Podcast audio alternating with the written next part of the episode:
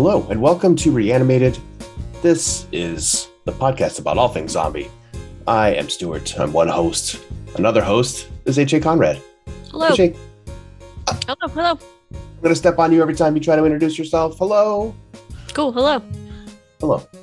Hey, uh, we're we're back for a couple more episodes of uh, I don't know what's what do we call this? Season eleven point two. Season uh, Yeah. I don't even know what it is. Season This- eleven two thirds. Yeah. uh, so picking up this time with gosh episodes 11 and 12 which include a michael cudlitz directed episode in number 11 so that's going to be interesting in rogue element Yeah, Definitely.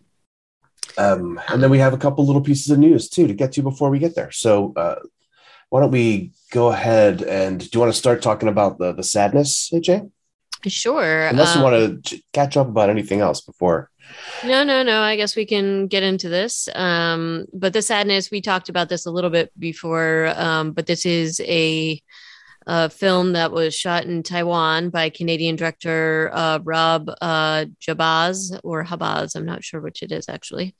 Um, and a little bit of a twist on i mean the the uh, some of the sort of outtakes and, and scenes of this look really good um, just from a filming point of view because they do they use taiwan to the their best advantage. It looks honestly pretty scary.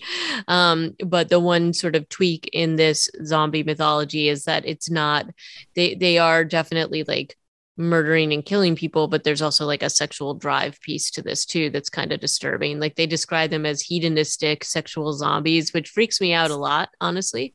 Um so and that is uh going to be uh, so Shudder has acquired this, so it will be available there fairly soon, I believe. Right?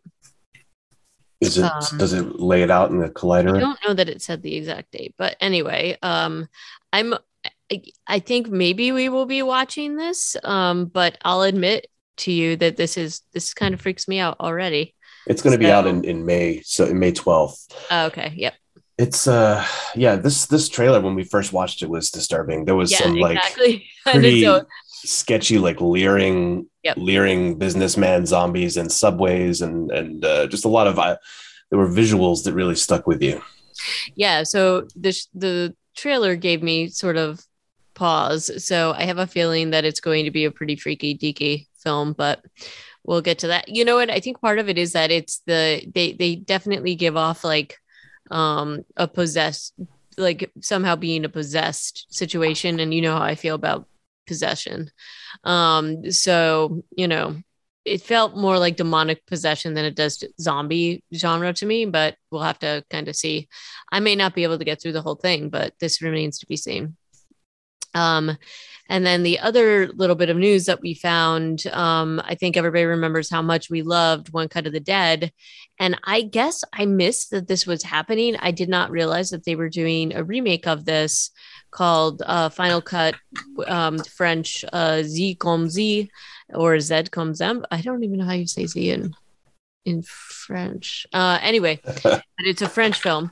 Um, and it is going to be premiering at the Cannes Film Festival um, on May 17th. And I don't know uh, how I feel about this because I actually really loved One Cut of the Dead, and I don't. I kind of am not psyched that they're remaking it. No, I have an immediate negative reaction too. Like, how dare you? kind of yeah i had the same reaction so i don't i think we're on the same page there because i thought that it was really brilliant what they did um It was And- unique, and then you re- if you recreate it, it will no longer be unique. right right So- um so anyway i guess we'll have to I, I of course i'm going to be curious and check it out but that is coming out pretty soon so maybe we'll have to we'll have to to see if we want to uh, criticize it or compare it to the original um I guess but- it depends how how close they they shoot to the original. We'll see. yeah yeah Um, and additionally, uh, aside from from those two, which are both, you know, I guess not 100 percent exciting for us, but we'll we'll give them a shake at least. Uh, Dead in the Water premiered on April 10th, which was the latest uh, Fear the Walking Dead web product. This was the you know, this is really them getting their money's worth out of that gosh darn uh, USS Pennsylvania set on Fear the Walking Dead, showing the uh, before the fall storyline uh, following Riley, who we knew was a crew member on on board that ship, and uh, it's it's not like the other webisodes that this that they've done on the show before, which were usually like each episode is like a minute long, and then you put them together and you have like 15 minutes of content, like the airplane one, and there was one about a tunnel into Mexico, I think. Uh, they were those were pretty well done. I mean, those were done under the uh, former showrunner Dave Erickson, and this one is actually just like in theory it's like six episodes but it was all released together um, mm-hmm. and altogether it's about 50 minutes long so it's like a full episode of of fear the walking dead when you add it all up well, I have not yet checked it out, so I will have to do that. Um, somehow, I like it was on my list of things to do this week. I just didn't get to it because instead, I ended up binge watching a lot more of the season than I probably should have. I just couldn't. I just couldn't wait, um, and hopefully, I won't blend together anything. Although my mind's a sieve, so I think I, you know, it will still seem new to me when when I watch the the episodes as we're reviewing them. Um, well, but it, wasn't. What do you think? What, what, did you think? So, was it better actually than what we watched in that season? I mean, yeah, I think it was because it was focused on a smaller version of the story that they're trying to tell. Like right. they weren't all spread out, and there was no Althea. Immediately oh, gets like five percent better, right? Uh, But it wasn't without its share of issues and and problems, and uh, like the forgetful way that they seem to write dialogue. I don't know. Do you remember a line that Riley says to Teddy uh, last season of Fear the Walking Dead, where he's like, "I've I've stopped one of these things before. They're, they do not have the technical know how to do it." Right. Do you remember him saying that to Teddy? Vaguely, yes. It was to me like this this trigger for how cool the webisode could be. Like we're gonna we're gonna see him like doing a Hunt for Red October style, or no, that's not the right movie, but one of those like nuclear submarine movie things where they're like, I'm not going to turn the K uh, sort of things, or I'm oh, going to yeah, turn yeah. off the the, nu- the nuclear missiles before you can send them. Um, that line, it, yeah, I don't know if I, I can. I think I could just tell you, but it's like it's not. They don't deliver on the promise of him saying that to Teddy uh, in the in the webisode. It's kind of weird. I mean, they almost do, but then they don't. So it's very um, to me, it's that's like pure Chambliss Goldberg, where yeah, yeah. they forget, I guess, that they put a line of dialogue into uh, for Riley that he then does not live up to. Uh, and I'm just like, yep, yep. There it is. There, there it is, again. so uh, on, on brand at least i suppose right on brand is as disappointing as that is yeah uh, mm-hmm. but yeah dead in the water uh, for folks who want to check it out and are still you know, up for things that are Fear of the Walking Dead, which apparently I was. I'm kind of surprised myself by how quickly I went to find it, and it's on AMC Plus. I'm surprised too. I am. Yeah, I don't know. I think I was folding laundry, and I was like, "What else am I going to do at this time?" well, you didn't binge watch the rest of the season. I have been a bad good, like me. You've been very been good. good. I just boy. couldn't. I couldn't.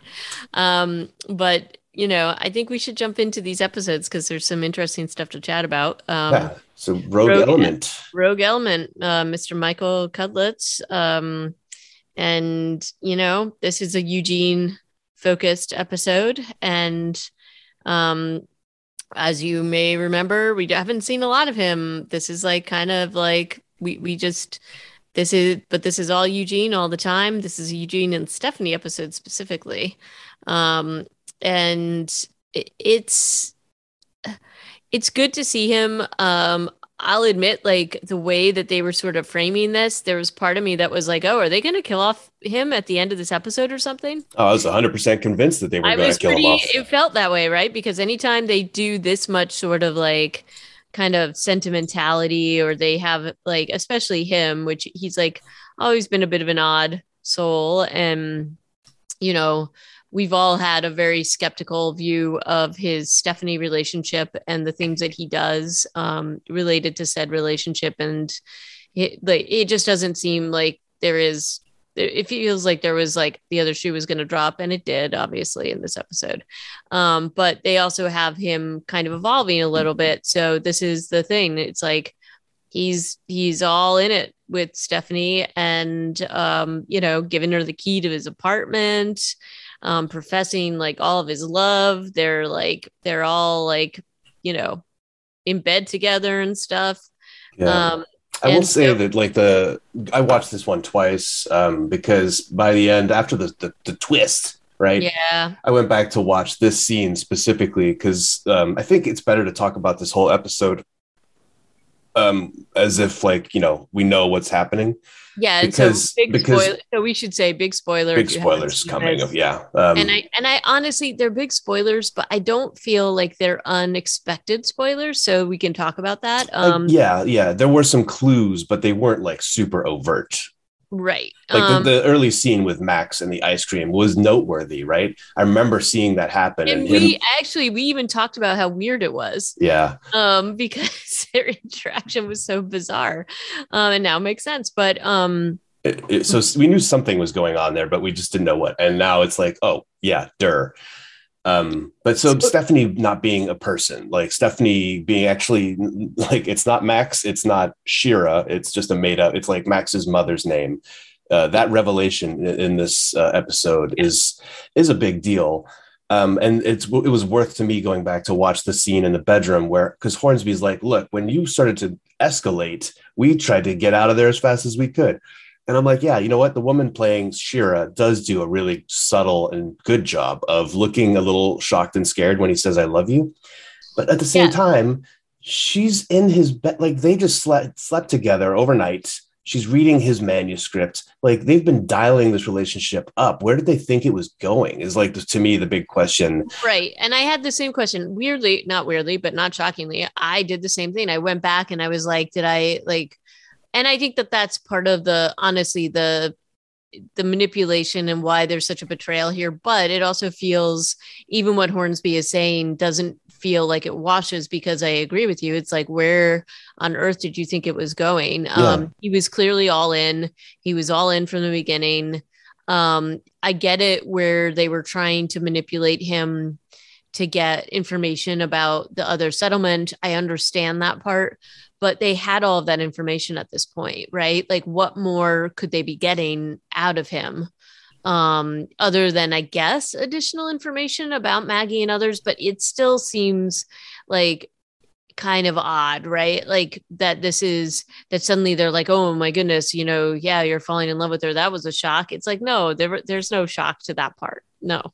And they, Um, they were privy, I guess, to all the radio calls, which is how they know some, All like they know at least Well, one side of it. So this is another question I was having, I was struggling with, or a piece I was struggling with. Like, if they have this much information in the radio calls, one would guess because we don't, we're not privy to everything that him and Yeah. Steph, quote unquote, Stephanie talk about, but enough that. I mean, Max is a pretty prominent member of this community. She has enough interaction with Hornsby and others where it would be really shocking that they wouldn't recognize her voice or recognize some of the details that she's sharing with him. If they know enough to create this Stephanie avatar, basically, out of these conversations, Yeah. and I mean, that was the other part that I was just having a hard time because this Shira person who turns out to be some kind of agent or part of the Hornsby's PR team or whatever you want to call Whatever. it. Are they a PR team or a bunch of I assassins? don't know. It's hard to tell. Assassins, who knows? Um, but you know, to build a character like this, it's not like you're hearing it one time on this broadcast. You have to retain all this information Yeah. because it's not just fill this isn't just like rough sketches of a character. She has built this character and has to basically um, use all the information she supposedly learned from these broadcasts to trick Eugene. And he's not a person that isn't going to forget those details because he's a little uh, you know he this is one of the things he does. He retains these details verbatim these conversations with with stephanie.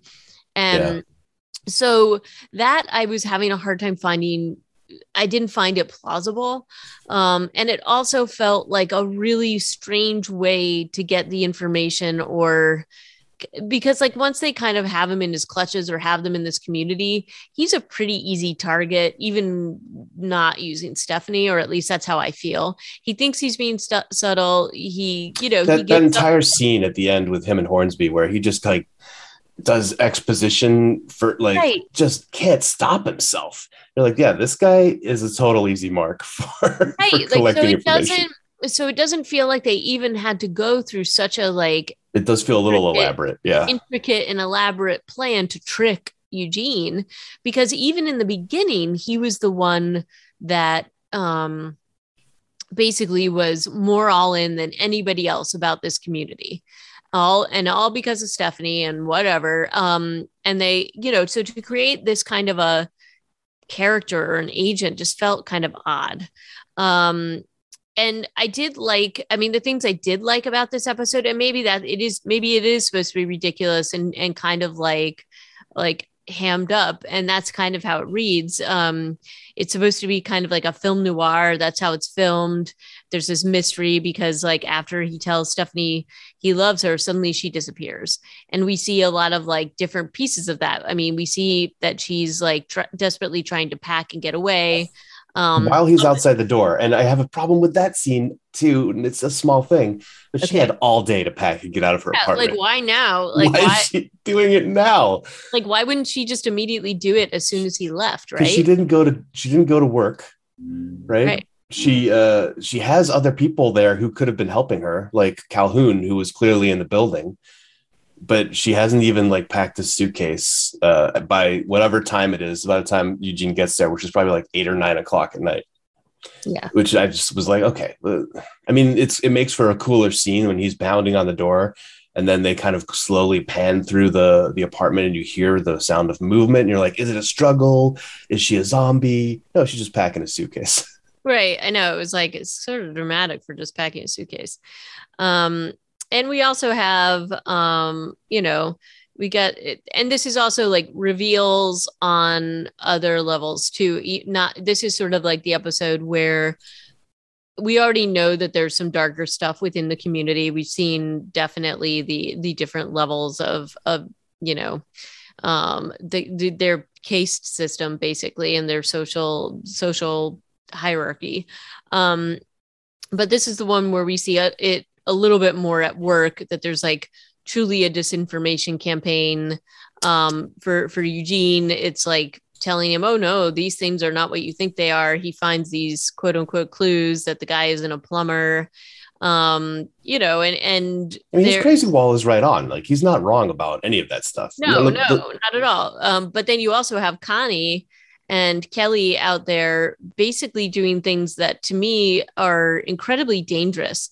Um, Connie, of all people, has been a um, reporter before. She seems to know Tyler and her family and has an idea of how the corrupt they are. And yet, she and Kelly are not subtly at all digging for information that is clear that people do not want to um, have out in the open. And they have a very open argument with the editor um, that Connie's working with that. And the editor is like, oh no, we have to run the story the way that they tell us to. And to me, it's like, why are they still letting Connie and Kelly run around then? It seems a little bit strange to me that they're Oh. kind of giving so much freedom to Eugene, to Kelly and Connie, and to others if they're really trying to head this off, because ultimately they represent like an outside threat to the Commonwealth, um, because they are basically questioning the status quo. Um, and you know, you've also got um, Rosita in let me let me let me address the journalism thing first. Um, so in that conversation with the editor and and uh, Connie, uh, they're both wrong. Frankly, um, like the editor is like, we're just gonna run the press, like paraphrase the, uh, the governor's press releases. That's going to be our newspaper content. That's a terrible take for an editor to have. And I don't even like we don't really know how much to what extent these guys are like a state run newspaper or if they actually are uh you know like printing as as if like they are the fifth estate or whatever. Okay, uh, it doesn't feel like they are. I guess It, it's impression. doesn't at this point. And when you do see a front page later, it's the story that Connie has written about Mercer, and it's just a puff piece like propaganda. Um, like actually, you can't really see it, but I uh, I froze the screen and flipped it upside down, and then I could read the first half of the article Yeah. because I'm weird that way. That was Uh, great. That's great. I did not do that. So what the article say? Just It's just like, oh, you know, armor. It's like uh, the, this, our soldiers went out and fought a bunch of zombies, and they were victorious because of Mercer, who's like this great leader and uh, hero of the people. So they're writing like really puff pieces about the, the establishment, and that's Connie's article. Like she wrote that, but her take in that meeting with the editor is also like, "Hey, there's something going on here with Tyler Davis. This is enough to uh, confront the governor in public over." And I'm just like, I mean, that is a really different sort of oh, radical yeah, take yeah, for journalists, just journalism too. Like it's one thing to doorstep people, and that happens in in like, you know, salacious media where they're like going for the the big I don't know, like tabloid stuff, I guess, like where you you you're waiting outside a, a, a, member of government's house to to like surprise interview them. I think that's not, not showing great journalistic integrity. Like, get some more information first, uh, because all she really has is is a hunch, right? And right. nobody's corroborating her her hunch, so she has to do more work. And so, uh, but for the editor then to be like, no, we're not going to do that. Instead, we're going to run press releases. They're both absolutely wrong in this conversation. So, um, I I don't know. I guess I wanted to hear somebody with a right opinion in in the room at the newspaper. It didn't feel like anybody did have one that I thought was right. No, it did not. Um, and but yeah. also, I guess okay. And then you were making a point about like letting everybody from you know uh, Alexandria, etc., like run around and do whatever they want because they are um, they're a danger to the community. And and I don't I don't get the sense yet, at least that that the Commonwealth is this organized, is organized enough to uh, to like have a an, inf- an intelligence mechanism. I guess that's kind of what Hornsby's PR team of ninjas is is like an intelligence mechanism in a way. Yeah, I guess. But uh, it doesn't. It just feels. I, I, don't know enough still about the the Commonwealth. So while these guys are probably a l- little bit of like fly, flies in the ointment for the most part, except for Rosita, it seems like she's kind of really marching in in tune or in time with the rest. Uh, I, I guess yeah. I I don't get the sense that the Commonwealth would be threatened by anything that these guys are doing, even Eugene, because Hornsby defangs him so easily at the end of the episode. That that was the scene on the stairs where I was like, yeah, Hornsby should just kill this guy. Like he's, but instead he actually does something cooler um, by by completely deflating him and right. making him think that nobody's going to believe you anyway because you signed this piece well, of paper.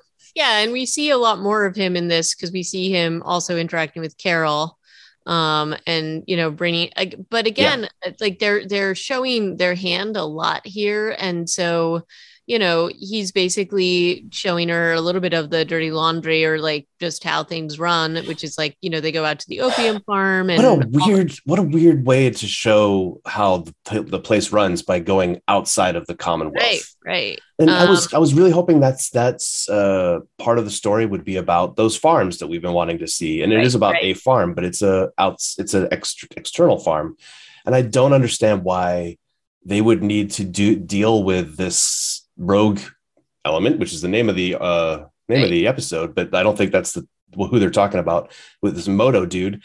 Um, why can't they just grow poppies inside the Commonwealth? They must have right. massive agriculture. They could just put a, put some people on on poppy growing. Well, I was convinced that when they were going outside, we were going to see some of the things that we suspected were going on, which was that there was people basically toiling away and a, a very small number of people actually get to live yeah. Um in luxury in the way in the in and in safety in the way the commonwealth was. Um and i kind of thought that that was the purpose of being outside the walls was that these people who are actually providing all of this security and food and uh, like you know drugs for hospital use and all that were actually in a lot of danger and not getting the benefit of this. But that's not what they did. Um, instead, we just see this kind of weird, and, and, not very many people that we see actually. Just we see representatives of like three or four people, um, and you know, you they're showing that Carol is like not necessarily trusted, but she's in, being entrusted to do certain things in this community in I a way like that, she's being used. Well, of course she's being used because she's got she wants to get you know surgery for for um, you know her loved one which which is you know and i think but i do think that it shows a piece of hornsby's personality. We're getting to see a lot more of what he has going on and it's he's a lot more than just the mouthpiece which um you know it, and he is he is definitely looking to make himself more powerful. And so that he's got a lot of irons in the fire on that point. Yeah i feel um, like the whole field trip is just a, a, way for him to get carol to trust him more. Like he's oh, still yeah. trying to build this rapport. It almost feels like he knew exactly what was going on at the poppy farm before he had Carol like read the between the lines. I don't know. Maybe I'm I'm overestimating now his like capacity for for deception. But I just had a part of me was like, oh yeah, this was all just like rigged to make Carol feel like he's going to make the moral choice. Right. Um, but you've got a lot of people, including Hornsby, but also Mercer, um, saying things like, and to some extent, like saying things like, okay, this is the way that the system is, and you've kind of got to like go along to just keep these things that we have be, been able to preserve. Do you really want to live in this other world? And it's worth giving up these things to be able to live in this way. Um, or like, there's a lot and they repeat this line a lot about everybody having a role or a job to do and you have to play that role and you know if you don't things are going to fall apart um and that's like the theme in like a lot of these like with these characters from the commonwealth that like the quote unquote greater good right is worth the sacrifices of freedom of speech of other things. I mean it's not a very subtle theme but there it is um and you know, uh, like I do think that this episode shows a, a lot of that, you know, sort of the the the shine is off the rose or the the bloom is off the rose rather and and um they're seeing sort of the the the sort of less savory elements of what it is like to live in this community and what the community might have sacrificed in order to kind of preserve these things.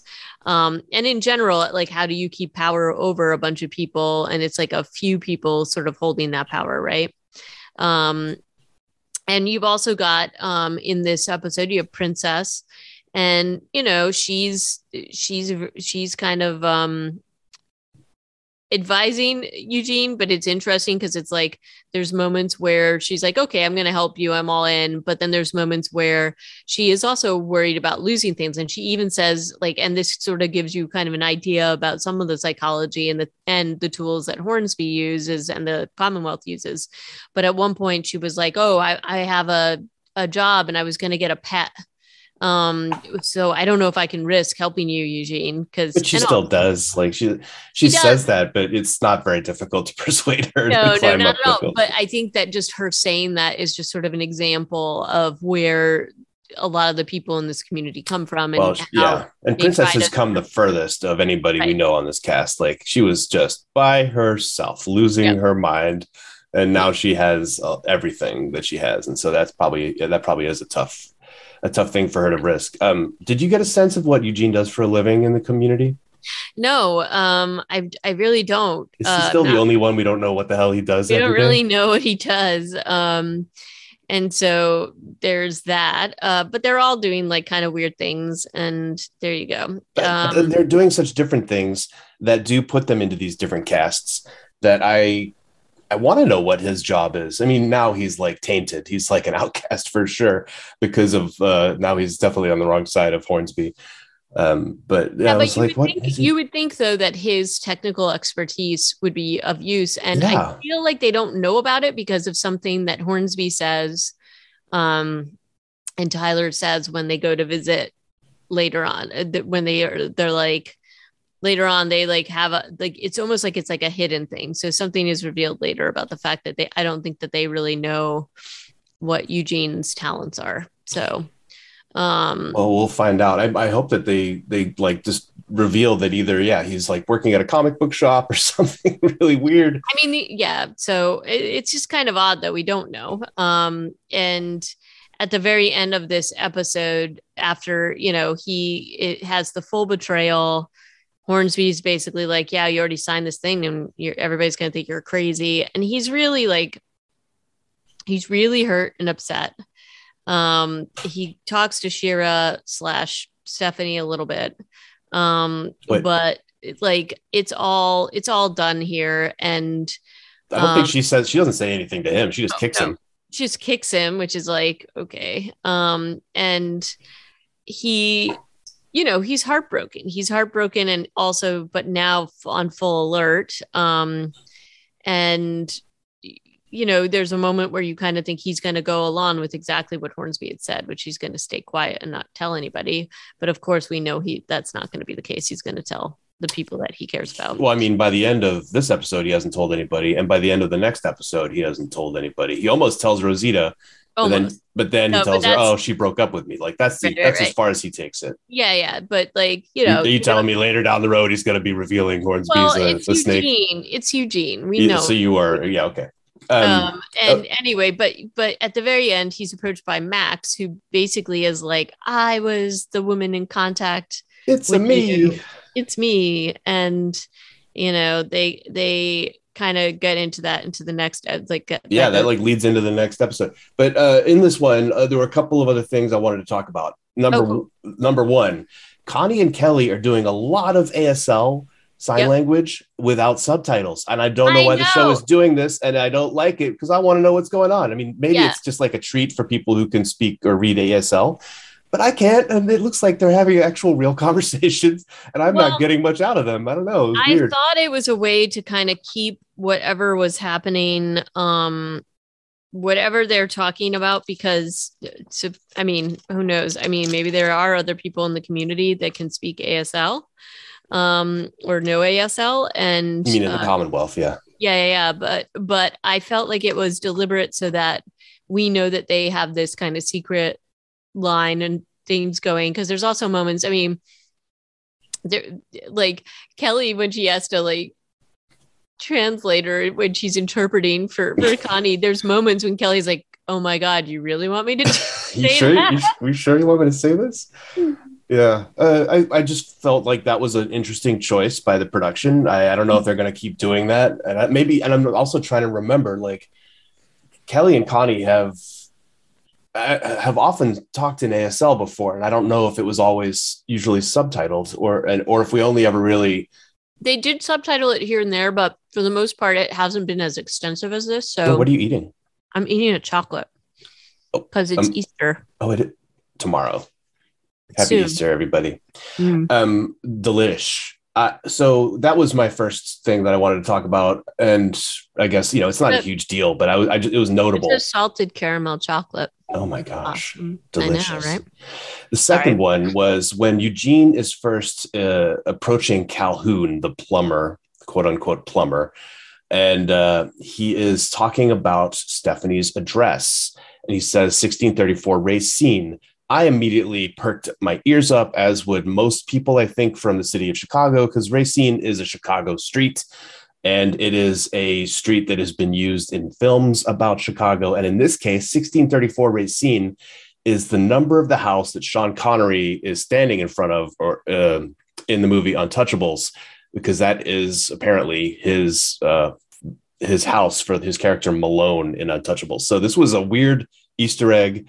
Maybe Ooh, they nice. were like trying to I did chase not down. catch that, but I mean, well I- done. I I uh, rarely pick up on Easter eggs, but when you say uh, like a sh- uh, like a clearly a, a Chicago address, although it should have had a north or a south in it, but it didn't, I guess, in the film either. Or- So that was uh, maybe them trying to inject more of that noir feel.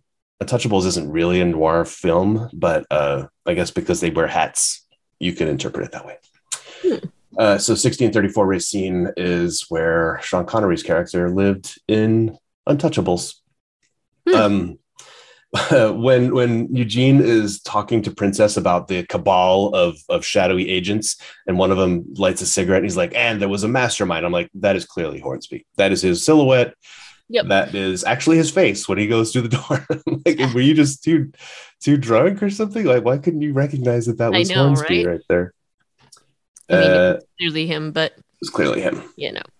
Anyway, but yeah, I mean, what was that? What else did you want to talk about? I'm trying to remember if uh, Mercer, after his conversation with Connie and Kelly, where they're like, "Who do you, you know, do you really trust everybody that you work for?"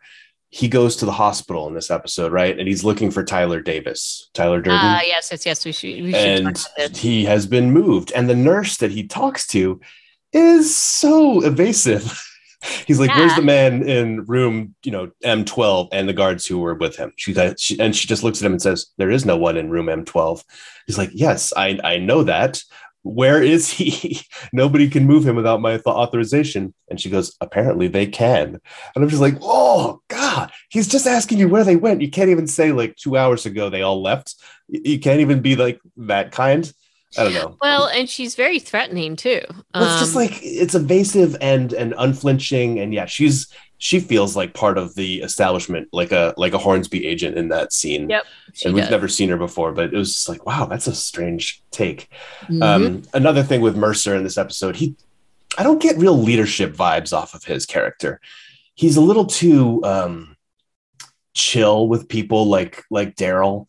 Uh, he's like he's been helpful to Daryl. He's given him advice, but uh, and and in the scene where he's like bailing out a couple of his uh, soldiers, uh, you know, on that mission that Kelly and Connie were out covering. He, he, yeah. There's a cool shot of him chopping a, a like an axe to a zombie's head and saving a guy, but he doesn't even offer to help him up. He doesn't say anything to him. He just gives him a look and then walks Yep. away yeah, it's really weird. it's uh, so I feel like a, a general, which is his rank apparently. Uh, first of all, we should not be getting his hands dirty. Second of all, what is he like? He's not talking to his soldiers almost ever. You barely hear him actually address people. Once in a while, he's like, "Get on the ready line" or something. Certainly, in this next episode, he he gives people orders about marching and and stuff. But I don't right so far. I'm not getting real uh, leadership vibes from him.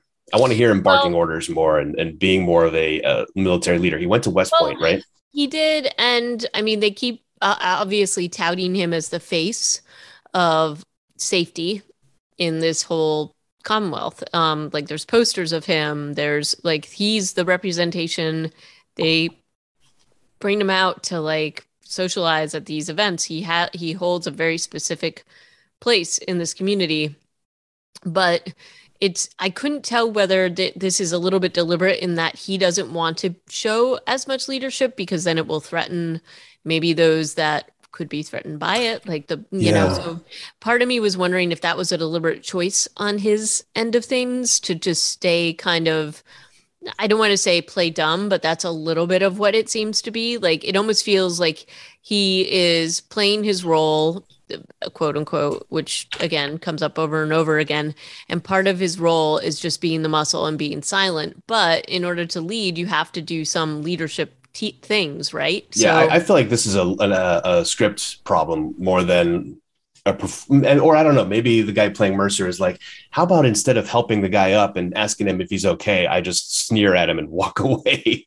it just it, Yeah. it reads very weird to me that like uh, Well, and if your your like commanding this- officer would would Right, behave that you- way. And if he was like this, I don't know how much loyalty he would be able to command, right? No, no, it was, So- it was just it read very strange, but uh, Yeah. that's fairly minor also.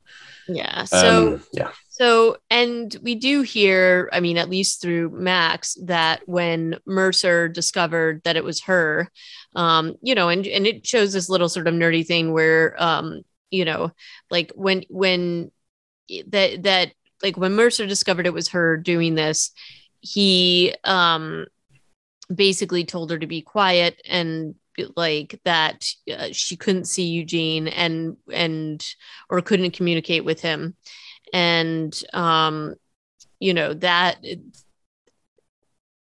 you know and she she kind of turns things back on eugene which was like how could you believe that was me after all of our conversations that's not very fair, right? and again and again there was this whole part that just kept sort of niggling in my mind was again how much of all of these communications did these people listen so that Shira was able to build this flawless Mhm. like character to get to trick Eugene. Um, but anyway, and they, you know, do the flashback with the ice cream, which again, Red is so bizarre. Um, Why do you think Mercer says to Max when he discovers her radio and confronts her about being the the comms leak? He's like, "This is super dangerous for me and my family." Like he means her too. yeah. But what? Like he clearly feels like his life is in danger too, and we, uh, I guess, well, we'll find out and maybe I can't ask you what you think that means because maybe you know because you've watched ahead. Well, okay, but it's it's to me it's a loaded sort what, of statement. What I there. would say is that I could i mean it's just sort of like i think it's more that the commonwealth is operating in this very specific way and there's a lot of unseen things and uh, politics happening. Um, i don't know completely yet what he's talking about other than again these things where like you know we um there's a lot of things going on with this government um, that involve control and control of communication. Um, and all sorts of things. I mean, I think in this case, part of me was thinking that they were worried about something like, say, the Saviors or somebody coming and attacking them like that, maybe. Um, but, uh, and then that would, you know, I would imagine that if they do have those protocols in place, there's going to be repercussions for basically get telling people where they are.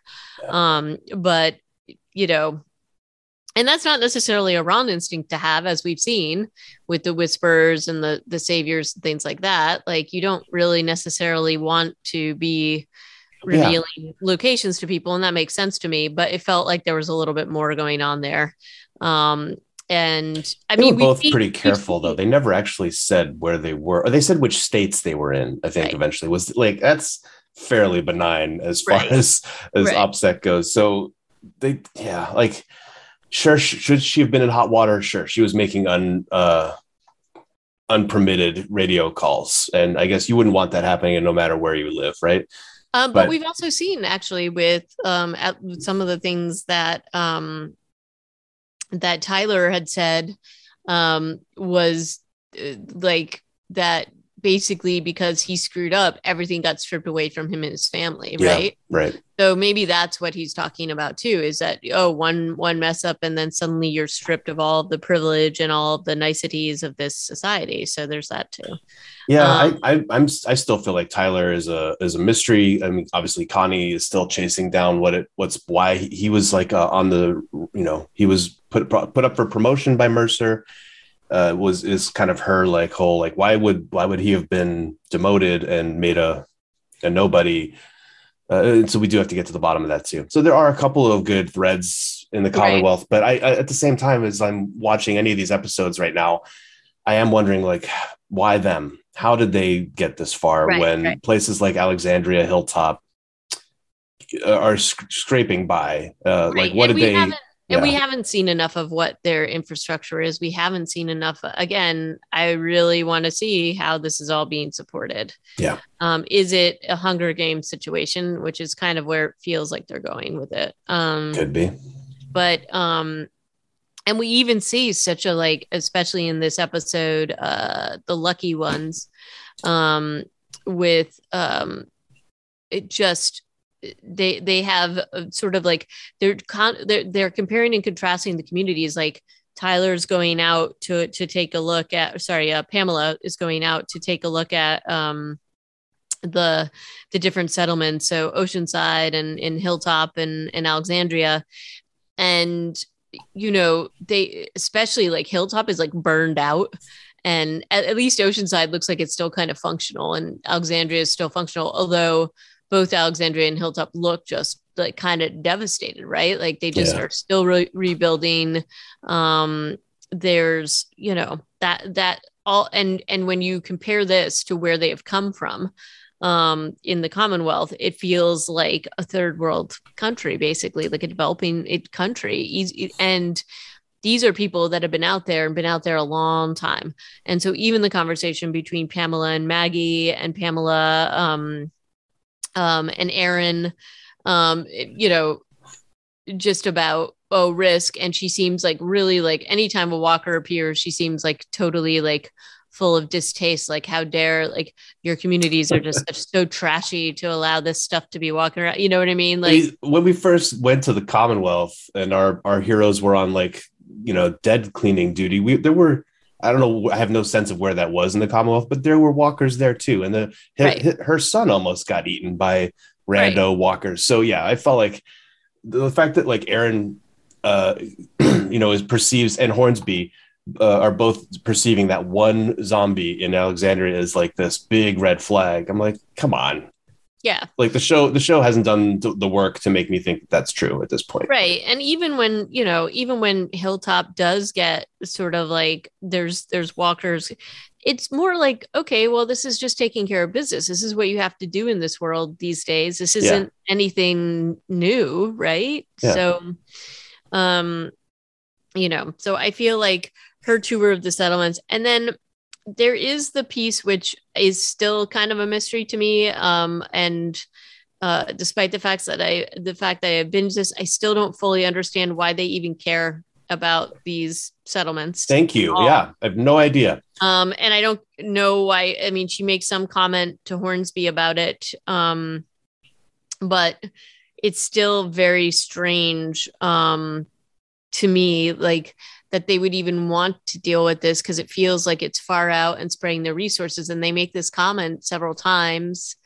And so it makes me like, is there is there something I feel like there's something that hasn't been revealed yet about why they want this, right? Um, yeah, because no matter what, if if even if all three of these communities come into the fold, which is kind of like the whole point of this episode, is that they don't, uh, or at least not all of them want to.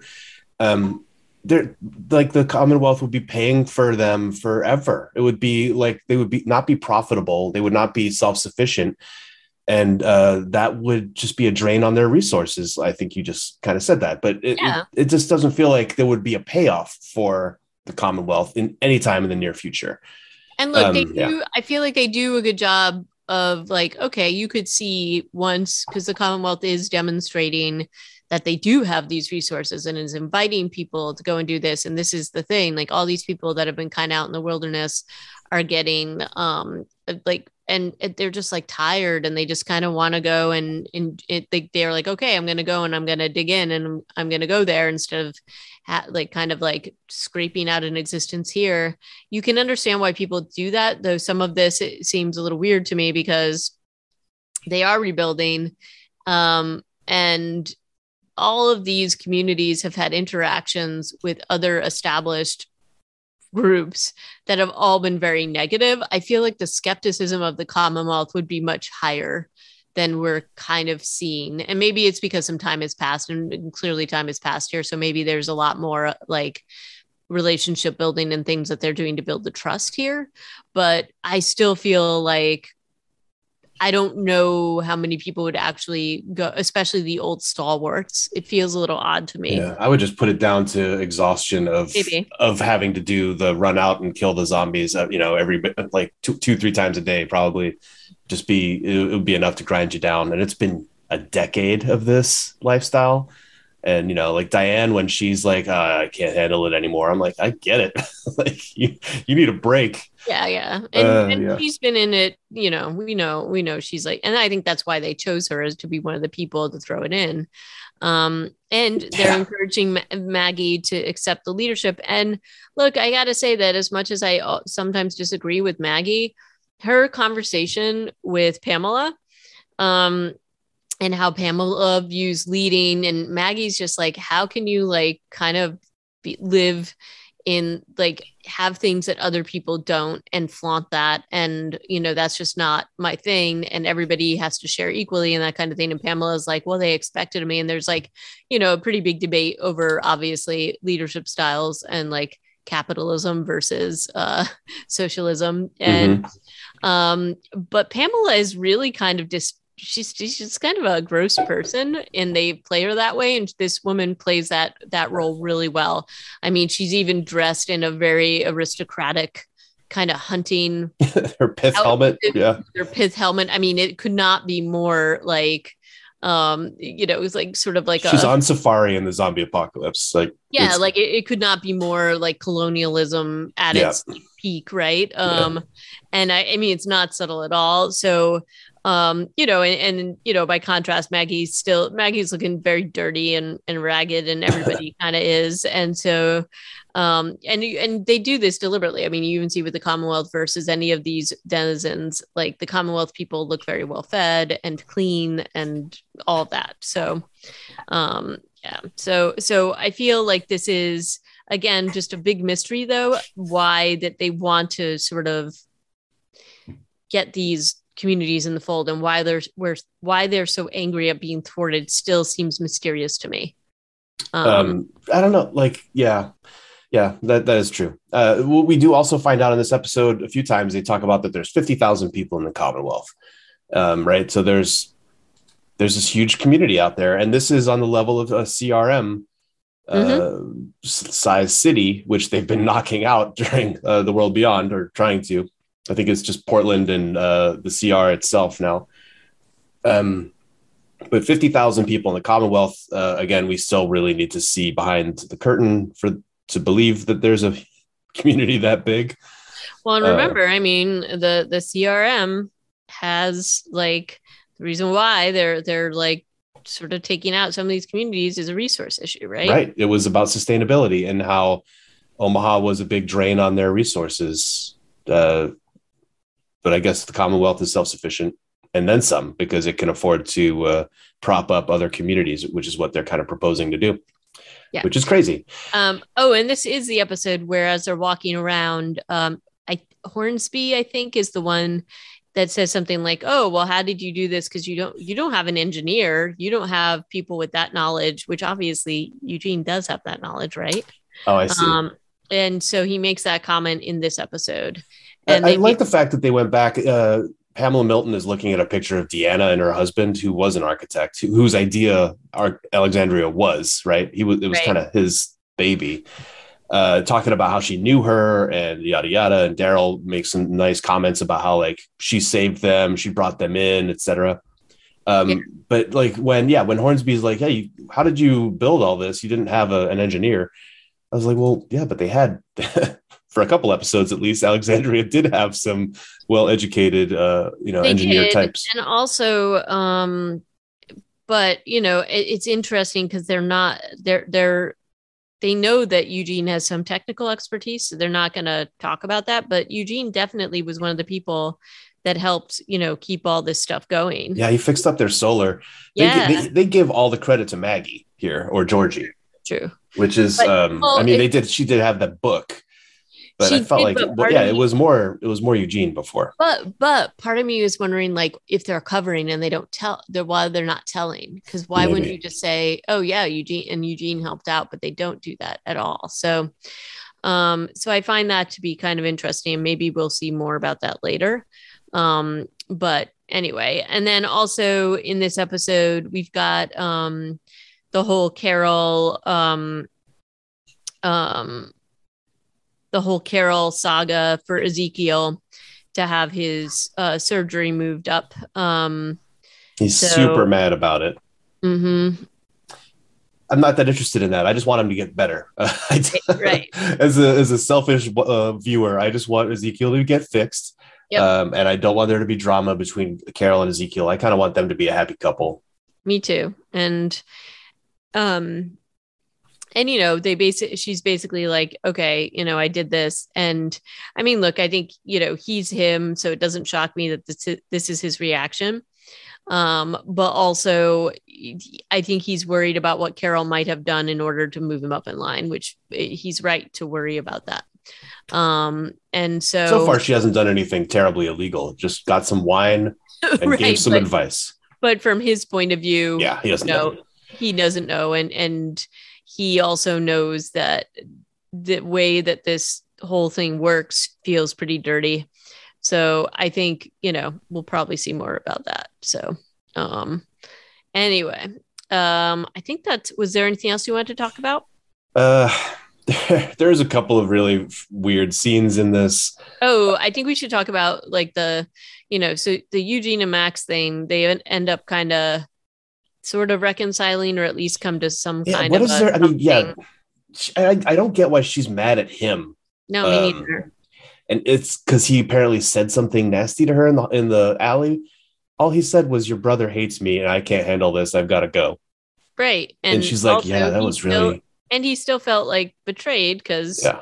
you know, she knew that he was being, um, like he knew that that she knew that he was being sort of led along the primrose path. And um you know i don't think he's i don't think he's totally out of line for being upset about it. And then um they do they do show like that interest in each other and it's sort of rekindling whatever chemistry and stuff that they had all over the Mhm. thing. And they talk about that fondly. And again it brought to mind the fact that he remembers exactly what was said. So it feels again even more ridiculous that shira would have been able to fake this. Yeah. um but he does make a good point where it's like you know he he's like no you know most women aren't interested in me. So i just kind of was relieved that she that she was like not running away. So that was kind of sad but but actually a very sweet eugene thing to happen you you know know? the contrast of his relationship with Max with uh, alongside just the casual cruelty of Hornsby's PR assassin team. yeah Uh, I really hope that we do get to see Shira get kicked in the stomach. yeah I I- I like that was really like and her like look at him where she doesn't say anything to him after she does it, but she she's not looking at him with anything re- re- close to affection. Uh, and you're just like, God damn, that was ice cold, cold but it's not even like it's not like he was a jerk. It's not like like she faked liking him. He actually did have affection for her. Like i don't know why she would like be such a beast to him um and she even like says something like or says to hornsby that his book is good and that's like the thing that i think is funny is that Yeah. max max so, is so offended by the fact that he shared all she read the book. Yeah. um so you know i just don't know why shira would be such a jerk basically it's like because sure it was a mission but it's not like he was some kind of i don't know it, it just feel again it felt kind of strange to me um the, fact that the mission didn't have an exit strategy was to me like clearly they yeah they're not that good at what they do. Like they're they're good at the I guess you know pretending to be Stephanie for long enough that uh, he he bought in, but sh- they should have had some sort of way to get her out of there before it went to the inevitable place it was going. right because they could have kind of disappeared her or something Yeah. long before it got to this point um one thing i think we didn't get to talk about was the list right Oh yeah, Um, that list got put under the door in another ASL un- no subtitle scene. yeah yeah. But Um, Tyler so Davis's name was on it. Yeah. yeah so there's It was a lot of names on that list. It was like Yeah. three columns of uh, of small handwriting. yeah Uh, so w- whether those are people who've disappeared or who are confirmed dead or who knows, they're just on the list of people. And who is this mole? Is it Mercer? Probably. Yeah probably I don't know. Uh, you know the answer to that. I don't. I'm I'm speculating that it's Mercer. Um, the uh, speaking of Mercer in this in this episode, the lucky ones. There's a scene of like the zombies attacking Hilltop, and the CR soldiers, not not CR, uh, Commonwealth soldiers, uh, do this insane firing line yeah toward the friendlies. Yep. and Mercer's out there with them, and it's uh, it's just no, I don't I don't want to see that.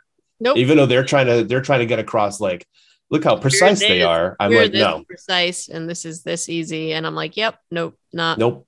Nope. these guys are running around fighting zombies. You don't do uh, you don't shoot at them. Nope. Nope. uh, and mercer like you know stands up and is like see? See how great this is? I like, know, right? that was bad. That was bad. Um, and then at the end of this episode you also have hornsby gets permission from milton to like pursue continue to pursue these colonies for no good reason because she was kind of set against it a moment ago.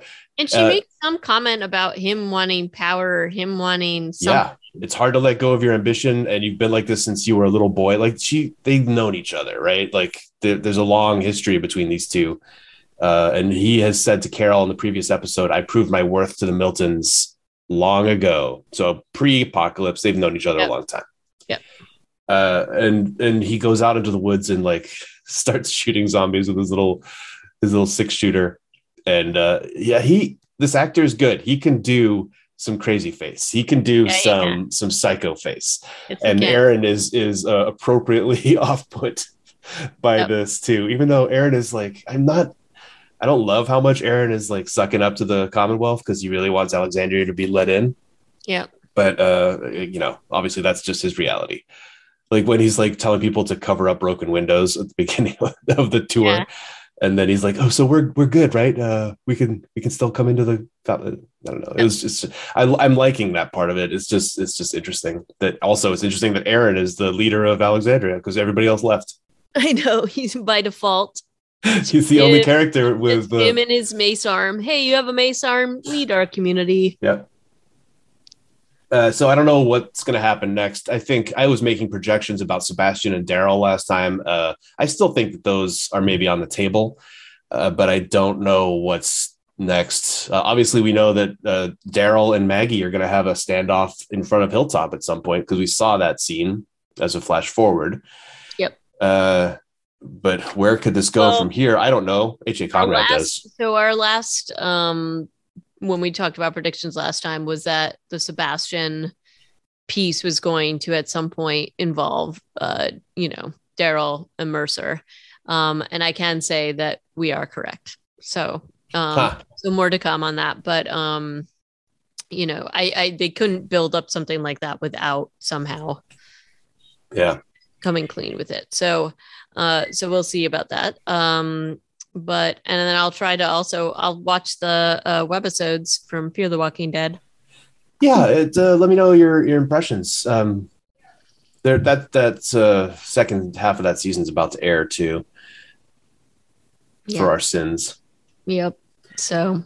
So, uh, but that was uh, these are these were good episodes. I wanted to keep watching. I don't. I'm not surprised that you did. I, I totally. I no. I, I don't. No. No. No. No shade uh, it was it was tough not to be to get sucked into the story. This is a good story. Yeah. Um, and this is the thing: the writing and the storytelling. It you do want to find out, and even though I do have some obvious criticisms about how certain things are being played out, um, I also understand where they're coming from and why, and and why the sort of like played why it's sort of running this way. But I feel like overall, it's pretty tight. It's interesting. I, again, I cared enough that I wanted to continue watching, right? Yeah. Um but you know i i will say that i didn't get uh too much further into the season or this third of the season. Um but already i'm like oh are they gonna we're gonna probably have to wait for some of this for the last part of it. Um uh, yeah. so it's you know and when does that when does the last part happen? Oh boy. Uh that's uh, I'll have to look it up on the wiki. I don't even know that it's been advertised because mm. are they running yeah. them at the same time as Fear the Walking Dead? I don't know. I don't know. Um, so we shall have to see what happens. But well, they just um, stopped running on April 10th. Was the last episode? Well, know, that was episode well, 16. but there's going to be 20 something, aren't there? Yeah, and I know that at least for some of our heroes, um, at least in terms of like um they're like they've they've been putting stuff up on Instagram about their farewell and uh, again the spin-off pro like projects and things like that. So yeah. um so I know that they at least some of them have also wrapped up. Um so we shall see. Um and I mean it's like you know the the spin-off with with some of the characters like uh Daryl and and and Carol and Negan and Maggie, that's all like gonna air down the line, right? Down the road. So uh so yeah, um, Carol and Daryl uh, are coming in 2023. Yeah, yeah. Um, which um, is I don't know when in the year that's going to be, but uh, and Tales of the Walking Dead I think has probably been in production maybe a little bit, although they've still been doing casting announcements. But the Negan spinoff was only just announced this right. last 12, six month period or so. So I don't know. Yeah, it's hard to so. say. We don't have a crystal ball into this uh, into how they're doing stuff, but they have three shows still that they're that they're producing. So we the the the, the reality of having Walking Dead all year round is probably still going to be a thing uh, in 2023, I assume. Right. Um. So anyway, uh, I think that's all yeah, I have to say for now. That's about it. We missed a couple of probably little things here and there, but uh, overall, these are these are still fun and uh, I can't wait to talk about more of them with you uh, next time we get together. So, yeah. um, and if you guys want to let us know what you think about this part of season 11, uh, give us a holler. We're on Twitter at Reanimated PCast. You can email us at reanimatedpodcast at gmail.com, and our show notes are online at Reanimated Podcast. And uh, thanks for listening, everybody. Yeah, thanks, everybody. Ciao.